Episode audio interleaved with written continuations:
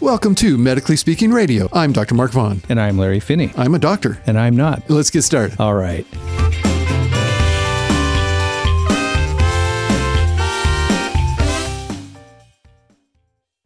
It is time to introduce Dr. James Dunn, a urogynecologist who comes to us from the military, although he's been in Auburn for 12 years. 12 years now. Oh, I but need to know though. Do they so a- as a urogynecologist, do they practice a different kind of gol kind of different kind of gynecology in Europe? Is than they apparently, do because here? he is. Euro. A urogynecologist? He's not Euro trash. He's a Eurogynecologist. Okay, and he looks like Chandler from Cheers. Have you ever been given Twice. Yeah, Maybe five times. which which one was Chandler? you know the tall, Chandler. goofy one? No, I don't. Yeah, I have been. And Goose. The one Miss who's not Goose. Joey or Ross. the, the third friend, yeah. So he's our Not third the friend. first, not the real said friend. cheers, the, not the third, friends. the third Okay. friend. Did I say Cheers? You said Cheers. Oh Cheers. God, The, the friends. it's chemo brain, buddy. Oh, oh, you meant you meant, meant friends. friends. Okay. And he he, Chandler, Ba- Chandler Bangs. he heard what you meant. I, I was I was trying to think. What you mean, Woody? and I meant what he heard.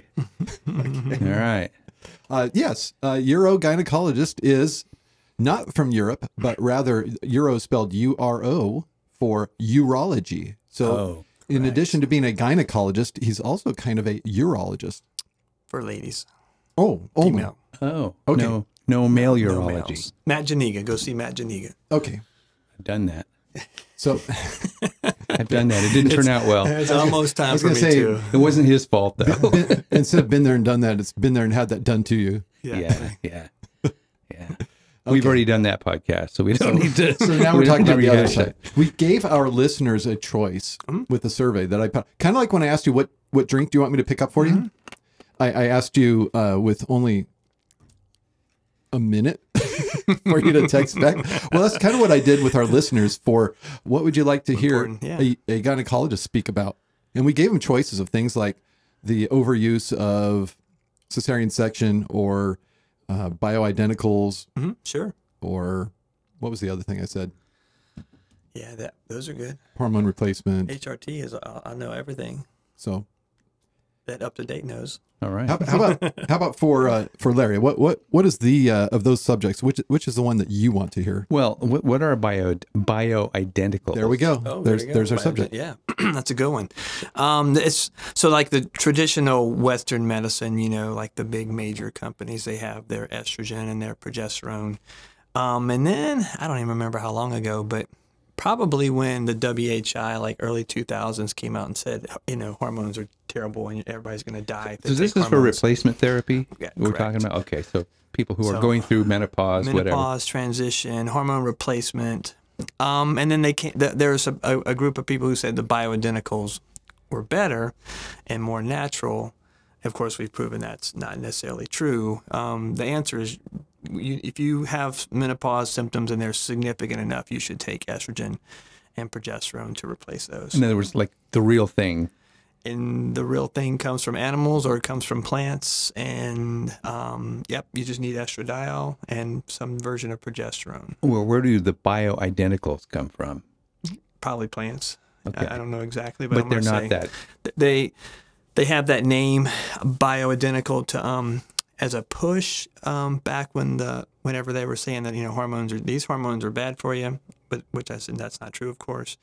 They came out kind of a alternative pathway, more natural means more better, and but they haven't proved that. And, and FDA's found, actually come out and said stop saying that you're better because they're equal or but not better. So do we actually have uh, studies that have been submitted to the FDA to show whether they're as safe?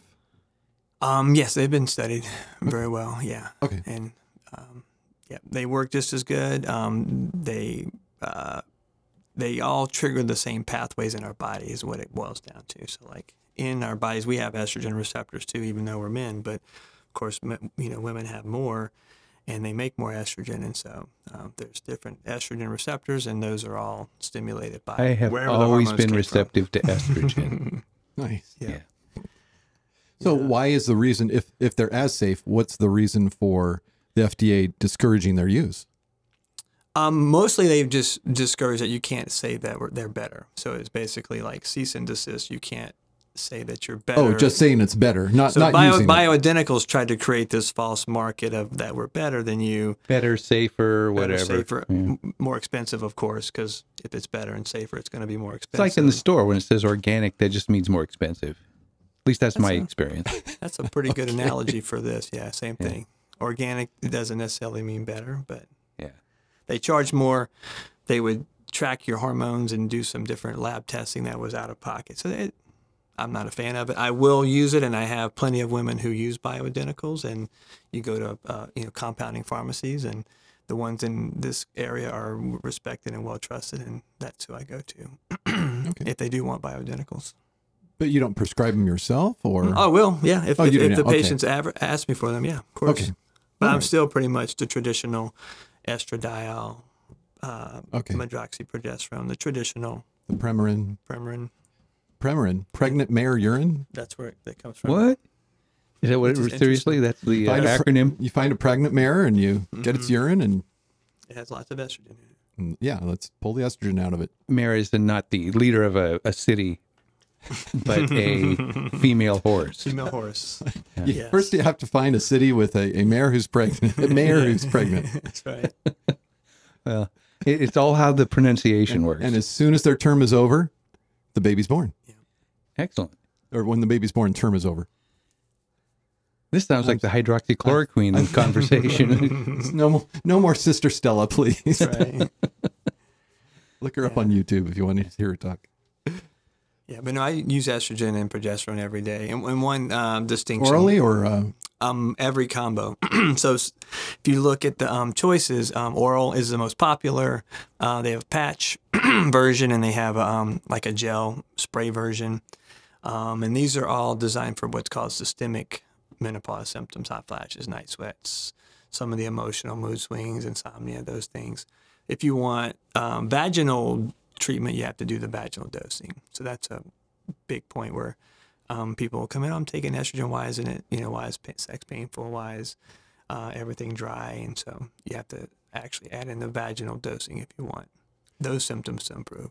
So there's some things I'd want you to hit kind of a systematic review of a couple of things.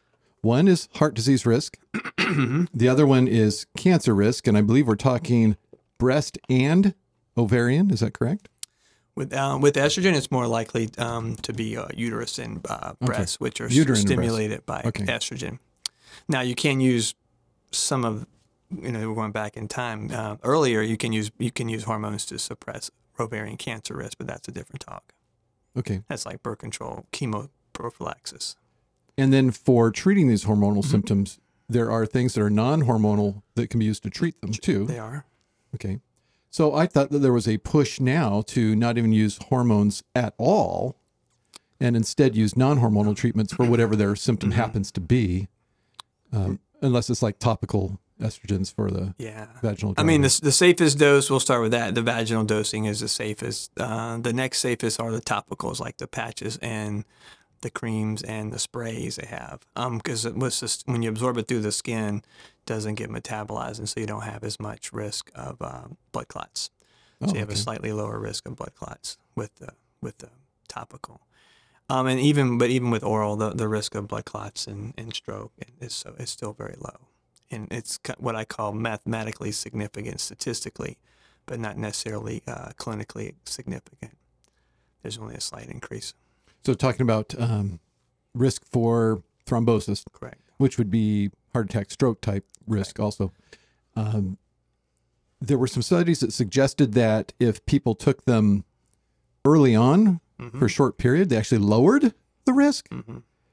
And then other studies that s- kind of suggest the ongoing use of them increases the risk. Is that So th- it's uh, basically if you start estrogen replacement at the time of menopause transition, because those women are 50 ish and they have a much lower risk of, of those.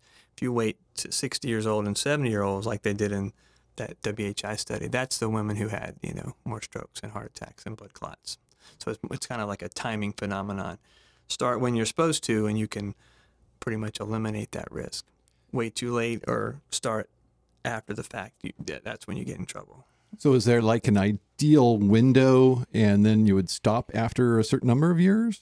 Um, I so it keeps getting longer. It seems like like my patients are using estrogen longer and longer. But um, I have that conversation um, at about three to five years and say, hey, stop your estrogen for a week and see if you're still symptomatic. So it, to me, it comes back to moderate to severe symptoms warrant and justify the risk of continuing therapy. Is there anything to the um, the suggestion that the person will go through a type of menopause whenever they stop hormones, whether it's their natural or supplemental? That okay, I've been taking my my replacement hormones for three years now, and I'm stopping, and now I have to go through menopause. No, they've already gone through menopause as far Okay. as like the actual timing is 12 months without a period. But as far as a withdrawal of Yeah. s- symptoms, as far as irritability, bloating, And now they could still start to have those symptoms uh, when they stop Hot the hormones. flashes. And that, that's my markers to tell me that you still should keep taking the hormone replacement. okay, So you're only postponing what would Yeah. normally have occurred or Yeah. occurred earlier. or or you're saying that they actually won't have if they If, if you take the hormone replacement long enough, correct, they, you may make it through the, the entire transition. And, and that's, that's the goal is to make it all the way through until you don't need to take hormone replacement anymore. and you say that's getting longer. Seems to be. Maybe we're paying more attention to it, but it, uh, the the average length of menopause seems to kind of be gradually increasing, and maybe it's just from my patients. They're like, you know, I have every range fifty to you know ninety year old women, and I still have some older women where I have to have that discussion every year, and we're like, hey, is it time to stop your hormones? And they're like, no, thank you. Like, get away Yeah. from my And, hormones. and we're talking like 20 years of hormone Yeah, for replacement. sure. Yeah. They want to go to their grave without actually going through the process of menopause. Well, yeah, I don't want them to have to, of course. Yeah. Uh, Some of it goes back to uh, wh- what you're asking about heart disease and different prevention, and does it prevent uh, Alzheimer's? And the answer is no, you cannot use it to treat those. To I, I'm not going to start someone on that to lower their lifetime risk of Alzheimer's or heart disease. There is some slight benefits in prevention that we see, but not enough to justify it, like what we call primary prevention. uh, right.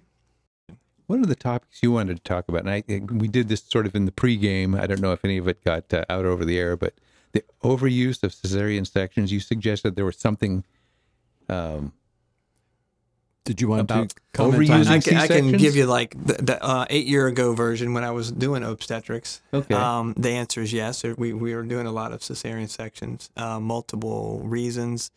Um, when because of my training in pelvic surgery and leaky bladders and stuff, like it was, it was for prevention of those problems in their lifetime. So hey, can I have just a C section because on demand we called it because I want one.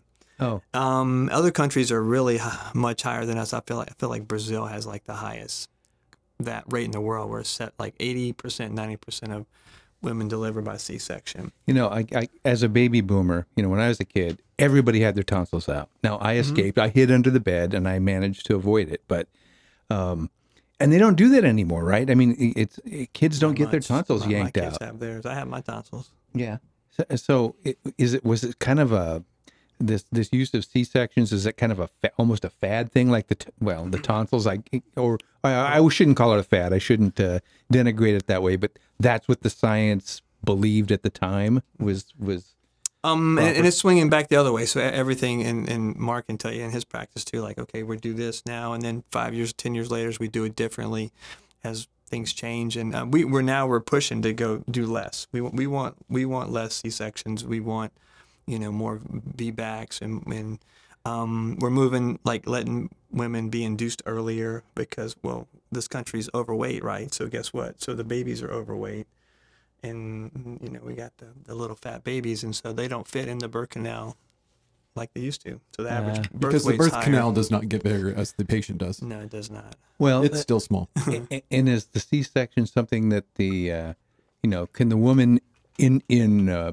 giving birth she's in pain and she gets to push the button that says I'm I'm I'm tapping out give me the C-section is is it an emotional decision at the moment or you I I mean, when I was doing it, we tried to make still make it a, uh indicated decision, meaning like um, uh, the stress, the baby doesn't fit, pro- prolonged labor. Um, so Okay. there's of course some medical and some obstetric in- reasons where you just do it anyway. Like you go straight to C-section if mom has X, Y, or Z disease. Yeah. Yeah. So so it's not just a yeah, this is uncomfortable. Let's uh let's go the easy way. Yeah. What role did um, medical legal risk have to play in that? uh, and for, for me, definitely because um, we didn't even offer VBACs when I was working. Okay, what's a what's a uh, VBAC? vaginal birth after C-section. oh, okay. So because um, it was too for a small hospital with three OB doctors, you know, we couldn't support that because you had to be there 24/7. Anesthesia had to be there 24/7. You had to have all these emergency crash abilities, which aren't sustainable at small hospitals. So y- there, there's always that that component, and, and OBs are more likely to go to C-section faster now because of the legal climate in our country, for sure. Because you're safer to have done the cesarean. that we think that so, but it's also it has sli- more risk too. So it's like, yeah. So vaginal delivery is always the best delivery, you know, safest and fastest recovery, and um, so. But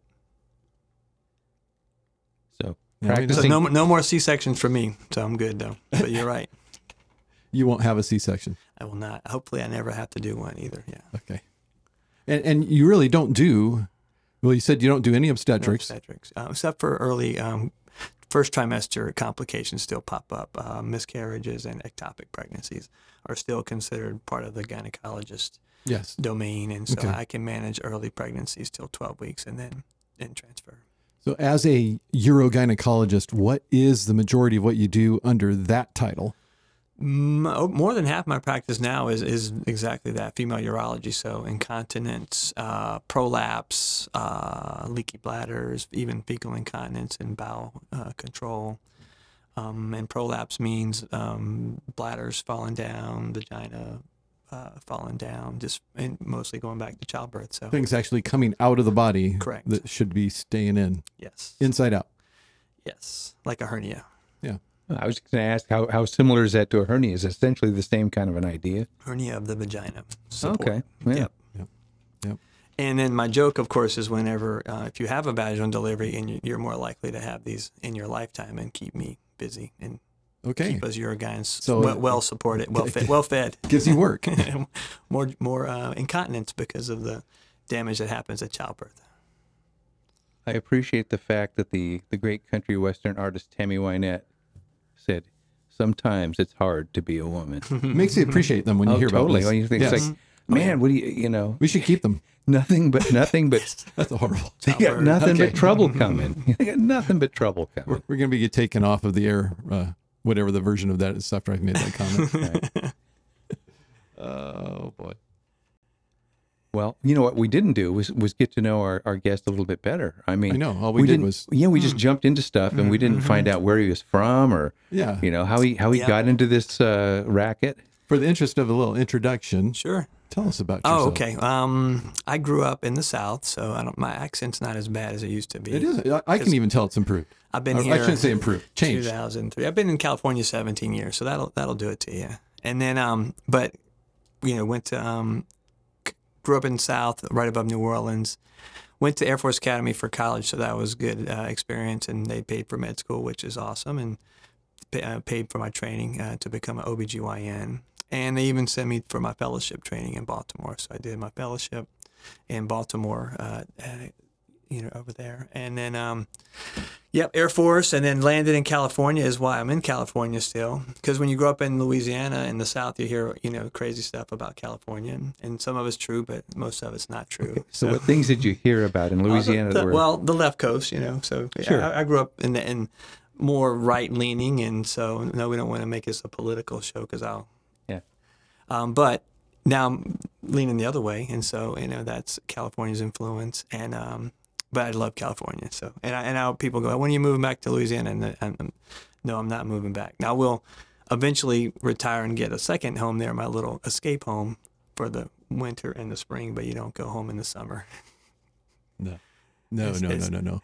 Summer's not It's here. unbearable. Yeah. As hot as it may be out there right now. Well, I, I was just trying to figure out what, what kind of myths did you believe about California that have been dispelled since you've Oh, come here? Mo- yeah. mo- yeah, more, more of just um, Everybody's on roller skates or just- surfing, ju- and I mean, basically, like just what you see on, you know, t- a terrible uh, way to base life is, you know, movies and yeah, yeah.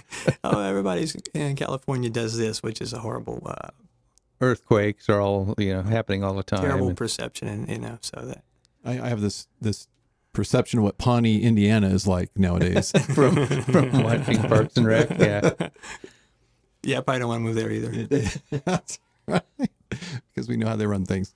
Well, that that has been good. We appreciate you joining us. to Talk a little bit about what a urogynecologist does. I know we did it before years ago, but Yeah, it's a good refresher because Oh, we have uh, quite a few new people in our audience. yeah. I've been here 12 years now, so and then I can't. believe that's the longest I've been anywhere because of my military career, where Yeah. you, you got to go for three years and three years, and then actually moved three times in three years. One time, which was r- craziness. So So where all of you lived militarily? Uh, mil- uh, college in uh, Colorado Springs, um, back home for uh, med school in New Orleans, which was awesome. And then um, Idaho, m- there's a small base in Idaho. Then Baltimore uh, for fellowship. And then Travis Air Force Base, California, Northern California. And then we love this area, like I call it the 80 corridor, you know, San Francisco to Tahoe is. And then um, we love that. And that's why we stayed.